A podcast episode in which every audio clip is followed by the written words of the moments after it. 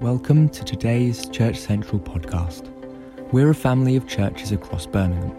To find out more, head to churchcentral.org.uk. Now, my thunder has been stolen slightly because you all know what we're talking about, which is love. But imagine that you don't know that. If you could summarize what it means to be a healthy human being in one word, I wonder what word you might choose. There's a word that we might look at in a moment. Let's hold that as a mystery for now. Uh, depending on what worldview you subscribe to, or maybe your flatmates subscribe to, or maybe your housemates, or your colleagues, or your parents, or whoever it might be, they might use any number of different words. I wonder if you can see and spot the worldviews behind this uh, version of a healthy person. So let's take the next slide up. Here are some words that people might use detach, submit, consume, climb, dominate, conquer, escape, survive, succeed, affirm, tolerate, deconstruct, achieve, earn. These are all different visions of what a healthy person does, what it means to live the good life, what uh, people should do in their lives if they want to be a good person. But for followers of Jesus, I know the suspense is killing you. Wanting to see human flourishing more and more the way that Jesus of Nazareth sees human flourishing. For us, it's very simple. Drum roll. It's love, which you already knew because everyone had already talked about it. Now, I don't know if you remember a little uh, throwback. Uh, this man, Bishop Michael Curry, preaching at the royal wedding of Meghan and Harry a few years back. Uh, people remember that? Absolutely captivating communicator.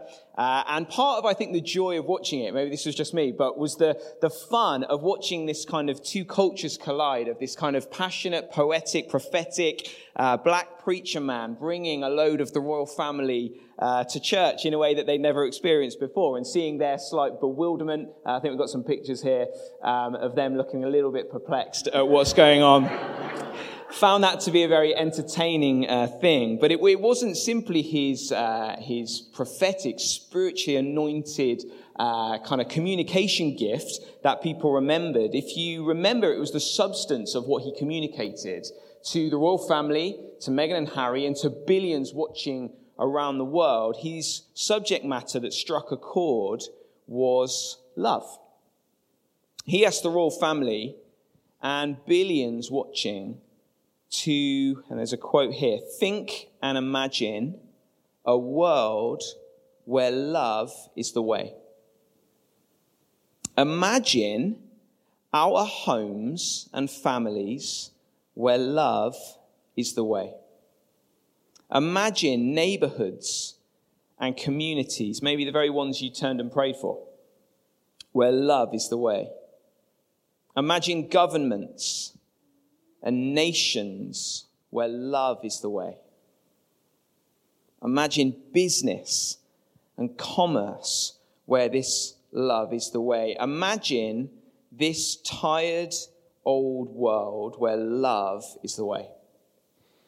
And the Apostle Paul and the Holy Spirit, who inspired him to write Galatians, want you to think and imagine the exact same thing.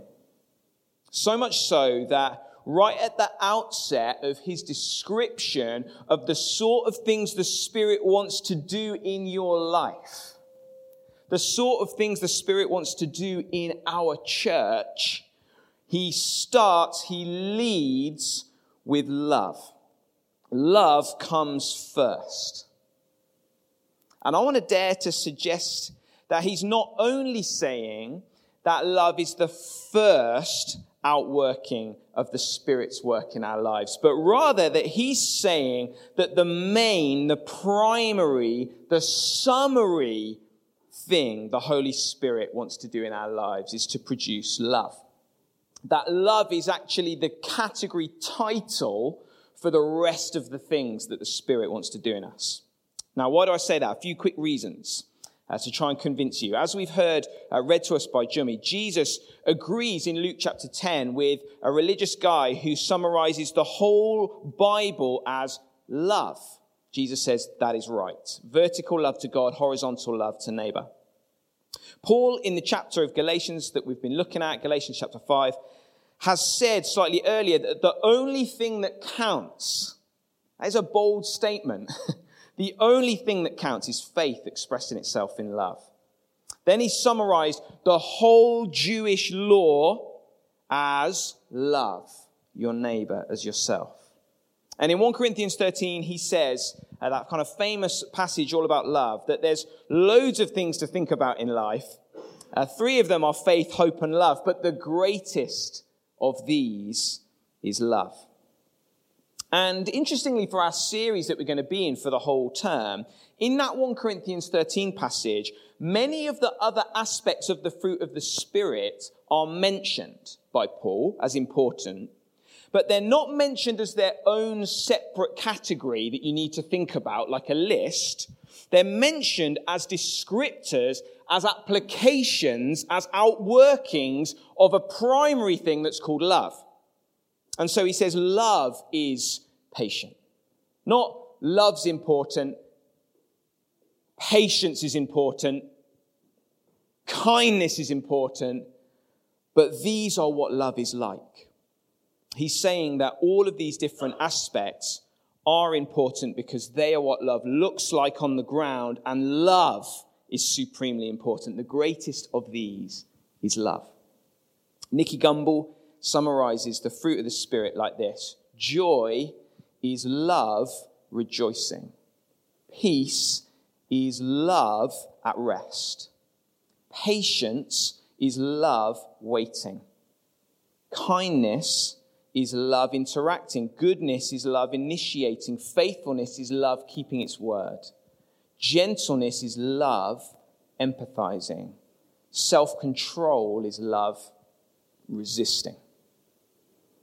So, in a sense, I've been given the task for the next uh, 90 minutes or so to, uh, I'm joking, to explain to you and appeal to you love but in a sense, all you need to do to understand love is come back for the next eight weeks because what does love look like? Well, it looks like all of these other things we're going to spend the term talking about. So I could sit down and we could all go home before 12. But we're not going to do that. Because what I want to do is look at Jesus' answer to the question, what does real love look like? And that comes in the form of the story that Jimmy read to us in Luke chapter 10. As you heard, Jesus is approached by a religious man who asks him, as religious men often like to do, a religious question. And they agree that the whole of the Bible is about love. And then the guy does what religious men often do, which is they try and get out of the biblical call to love and instead tie themselves up in a theological discussion. And he says, Well, what's love really? What does that really mean? And who's my neighbor anyway? And Jesus tells him this story. So, this story, the Good Samaritan, is not a kid's story.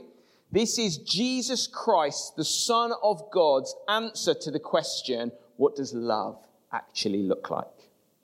And to summarize it, the story goes like this A Jewish man was beaten up and left for dead in an incredibly dangerous part of town. Two religious theologically astute, upstanding, knowledgeable employees of the local religious establishment totally ignore him.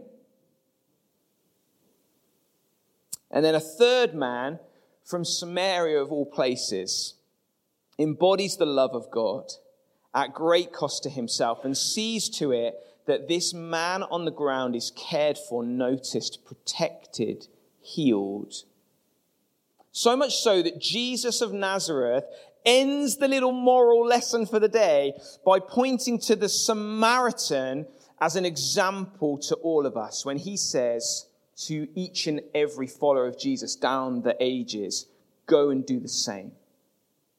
So, what does love look like? What does the Holy Spirit mean when he says he wants to birth the fruit of love in you? He means this. This is the story that we need to look at. And from it, I think we learn a few things which I haven't numbered to keep you on your toes. So there could be infinite amounts. But firstly, real love feels for another. All three men walk past and near to the person And all three men see the person. But only the Samaritan felt something. Verse 3 he felt compassion. The loving Samaritan lets his heart go out to another person, imagining for a moment what it must be like to be this person. And instead of then shutting down or hardening up, instead let himself feel that feeling. But notice what the loveless religious preacher types feel. Crucially, notice that it isn't hatred, okay? It's not hatred. They don't go up to the person on the ground, stamp on him, spit on him, stab him again, and say, I hate you, you scumbag. Because they're far too religious for that. Far too respectable. Just like most of us. But what they feel, something really equally as cold, they feel nothing. Or just not quite enough to care. But as Holocaust survivor Elie Wiesel repeatedly said, the opposite of love is not hate, it's indifference. I want to suggest it is a low bar that we have set ourselves as disciples of Jesus if our goal in life is to not hate people. What might the Spirit of God want to do about our indifference? We learn another thing from this story. Real love moves towards another. The religious ones notice the man, they see the situation, but for one reason or another, they move away, as you can see in our picture, from the person. The person that God is calling them to love. The person that they're probably rushing to a religious meeting to hear a talk about love. But God puts a person in their place to love, but they miss him because they're moving away. Because they see the person not so much as a person, but as an epicenter, a reservoir of pain. And so they want to run from the pain. And we tend to judge them like you're all doing now and I'm doing now, because they're the baddies in the story. But that is not like unheard of human behavior. That is basic, instinctive, natural human behavior. Because when we see pain, we want to back away from pain because pain is hard, pain is messy, pain is, here's your big quote to write down, painful. And so we either run away from pain, or as any people who've experienced chronic long term illness will testify about their friendship circle, we tend to slowly retreat from pain because it's a bit much for us. But the Samaritan doesn't back away. The Samaritan, it says, was going over to him. There's a going over that the Spirit wants to do in us. It's not enough to see. It's not enough to feel. There's a going over. He moves towards the person, seeing not just the pain, but the person behind the pain. And the Spirit wants to grow that instinct in me and in you that when someone is in the pain of sickness or loneliness or stress or sorrow or poverty or being bullied at school or being alienated or being unseen, love goes over to the person. We see another thing. There could be 10, who knows? But here's the third real love crosses barriers. The shocking thing about this story is that the hero is a Samaritan, a despised Samaritan. Now, Samaritans versus Jews was a centuries old, entrenched, vicious divide. That was in part to do with ethnicity, in part to do with theology, in part to do with politics. An example in our world today might be two families of many generations either side of the Israel Palestine divide who've seen generation after generation caught up in and destroyed by hatred and hurt that runs so deep and is so entangled with so many facets that it's impossible to really get a handle on it and to begin to imagine a way to even unpick it. That's what is in this story.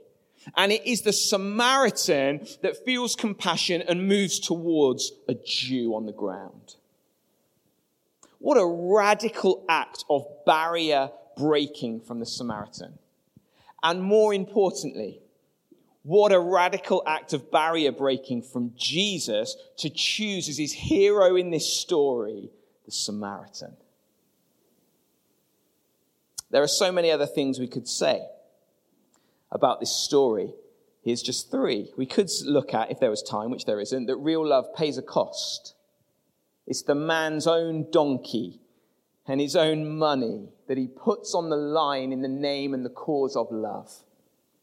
We could look at love requires time. The man is walking slowly enough and has enough space in his life, in his schedule, to be interruptible by a person God puts in his life to love. We could look at love being a community calling. Because you see, the Samaritan, the, the, the Good Samaritan, doesn't see the wounded, hurting person as a trophy to keep as his little project so he feels like a goody. He doesn't fuel an unhealthy and self serving dependence on him, but rather he does all he can. He goes in hard, he pours himself out, and then he goes to the inn and he says, Right, innkeeper, gonna need you to come in on this too. Could you, could you get involved here? And real love today doesn't build to ourselves and that needy bit of us that loves to be loved.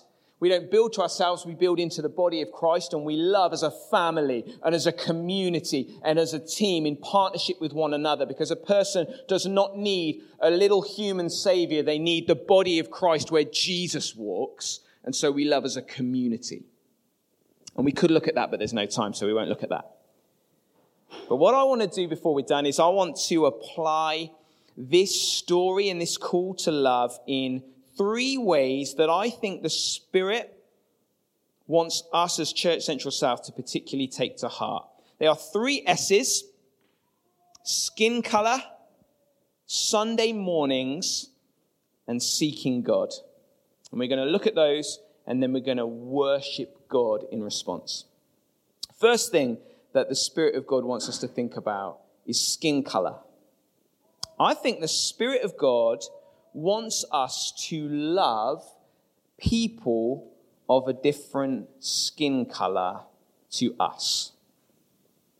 Now, why is it that we even need to say that? it's a shame, but I think we do need to say it. And here's just a few thoughts on why we need to think about this. In recent centuries in the Western world, people who had a skin color quite similar to me, this kind of um, pinkish, is, is quite pasty, isn't it? But kind of pinkish skin color, constructed very deliberately a way of dividing the people of the world that God has made based on the tone of our skin, based on the amount of melanin in someone's skin. And more than that, people with my sort of skin color, this kind of pinkish skin color, used a very deliberate term to describe this shade of skin, which was this word white. Even though, I don't know if you've noticed this, very few people in the world have white skin. Have you noticed that? It's a little sociology lesson for you. Now, why did they choose the term white? Well, it was deliberate because white is a term in the Bible and in the cultural imagination of many people groups around the world that is seen as linked to purity and radiance and goodness. And so when people like me with pinkish skin began to use the term white, it was a deliberate step to try and tie a certain group of people to being seen as in the world as better and more holy than people whose skin had more melanin in it. It's just ludicrous and demonic. But if you do that and you go for that and you buy that lie, then it's not many steps before you're able to justify acts like taking people's land or money or resources or cultural heritage or taking people. And living downstream of this, you're like, why is he talking about this? Living downstream from this, as we do in 21st century Britain, means that even if we don't agree with those acts, which I sure as heck hope we disagree with those acts, and even if we don't agree with those beliefs, which I really hope we don't agree with those beliefs, we can still carry, because we live downstream from this in our culture, we breathe the air that carries assumptions, biases, nervousness around people of a different skin color to us. And the really tragic thing about that is if those assumptions that we can all have are left silenced or too awkward to mention, or unadmitted, or unacknowledged, or unexamined, or unchallenged, we can end up in a very strange place, which is where we direct any love the Spirit of God patiently births in us towards people who just have the same skin color as us. But my friends, as Jesus who was not someone who had pinkish skin like me, models to us love crosses boundaries. It crosses barriers that have been put up in society. And the church of Jesus is one new humanity with the dividing wall of hostility demolished through the cross of Christ. And that is not to say that difference doesn't exist. It is not to say that we aren't gloriously different in a whole range of ways that is for our joy and our flourishing. But now through the cross of Christ, we are not only different, we are also united as family under Jesus. And the love of heaven is to flow not into little pockets, but through and among all of his people.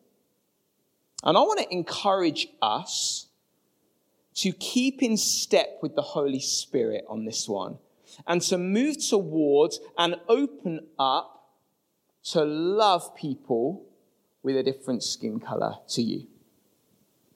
Three practices that Rich Villodas, a Puerto Rican pastor in New York, points to on this. Uh, I think these are hugely helpful questions. Have you eaten with someone of another skin color recently? Have you been into the home of someone of another skin color recently? Have you opened your home to someone of another skin color recently? And these are not three rules. These are not three bars to reach or boxes to tick. These are three provoking prompts of the Holy Spirit to help us examine whether there are areas of our life that we are not in step with Him. That's what they are. Are we okay? Are we okay? Second S, Sunday mornings. I came across this tweet in the week and it's a very helpful reminder to me and I wanted to share it with you as well. Uh, it says this. Next slide. Especially at this time of year, if you feel at home in your church, please scan the room for people who don't. I know it takes a, a risk to start a conversation, but let's make sure no one leaves our churches on a Sunday feeling like no one noticed they were there. Yeah, that's just a little tweet about Sunday meetings. That is actually Good Samaritan language. Scan the room, notice, see, make sure someone doesn't feel unnoticed. Do you know, maybe one of the places that you can love is this very room. Maybe it isn't crossing a dangerous street where there's been a gangland murder today. Maybe it's crossing this room. Maybe it's not moving towards someone who's dying on the floor. Maybe it's moving towards someone who's dying in this church because they came to church and for whatever reason, the religious ones didn't seem to see them. Just going to leave that little, leave that little silence there. let us ensure that we keep in step with the Spirit. This isn't a rule, this isn't a box to tick. This is a provoking prompt from the Spirit of God to see if there are areas of our life that we are not in step with the Spirit. Last thing, and then we'll worship, is we need to seek God. Because it is not the fruit of our efforts that is love, or the fruit of our theology that is love, or the fruit of listening and nodding to talks that is love, or the fruit of deciding in response to the talk about love that we are going to try and be loving that is love. It is the fruit of the Spirit that is love. We need to drink from God. We need to look to God. And we need to remember and live in and experience afresh His great love for us. Because, as 1 John tells us, when we know that we are loved, then our love comes in response. We love because He first loved us. And when we see that in a very real sense, we were down on the ground, we were left for dead under the wages of our sin, and people with their little religious salvation systems walked on past, but then the true Good Samaritan, Jesus Christ, felt compassion for us moved towards us, crossed every barrier from heaven to earth, from the divine to the godless, and he crossed it and came to us. And when he, not with a donkey and some cash, but with his life, paid the greatest cost of self-sacrificial love the world has ever seen for you and I, when we see that, when we remember that, when we live in that, then the fruit of the Spirit is love. And He bubbles up in us, and we begin, even us who are naturally insular and, insular and loveless, we get empowered to love just a little bit more like Him in our lives.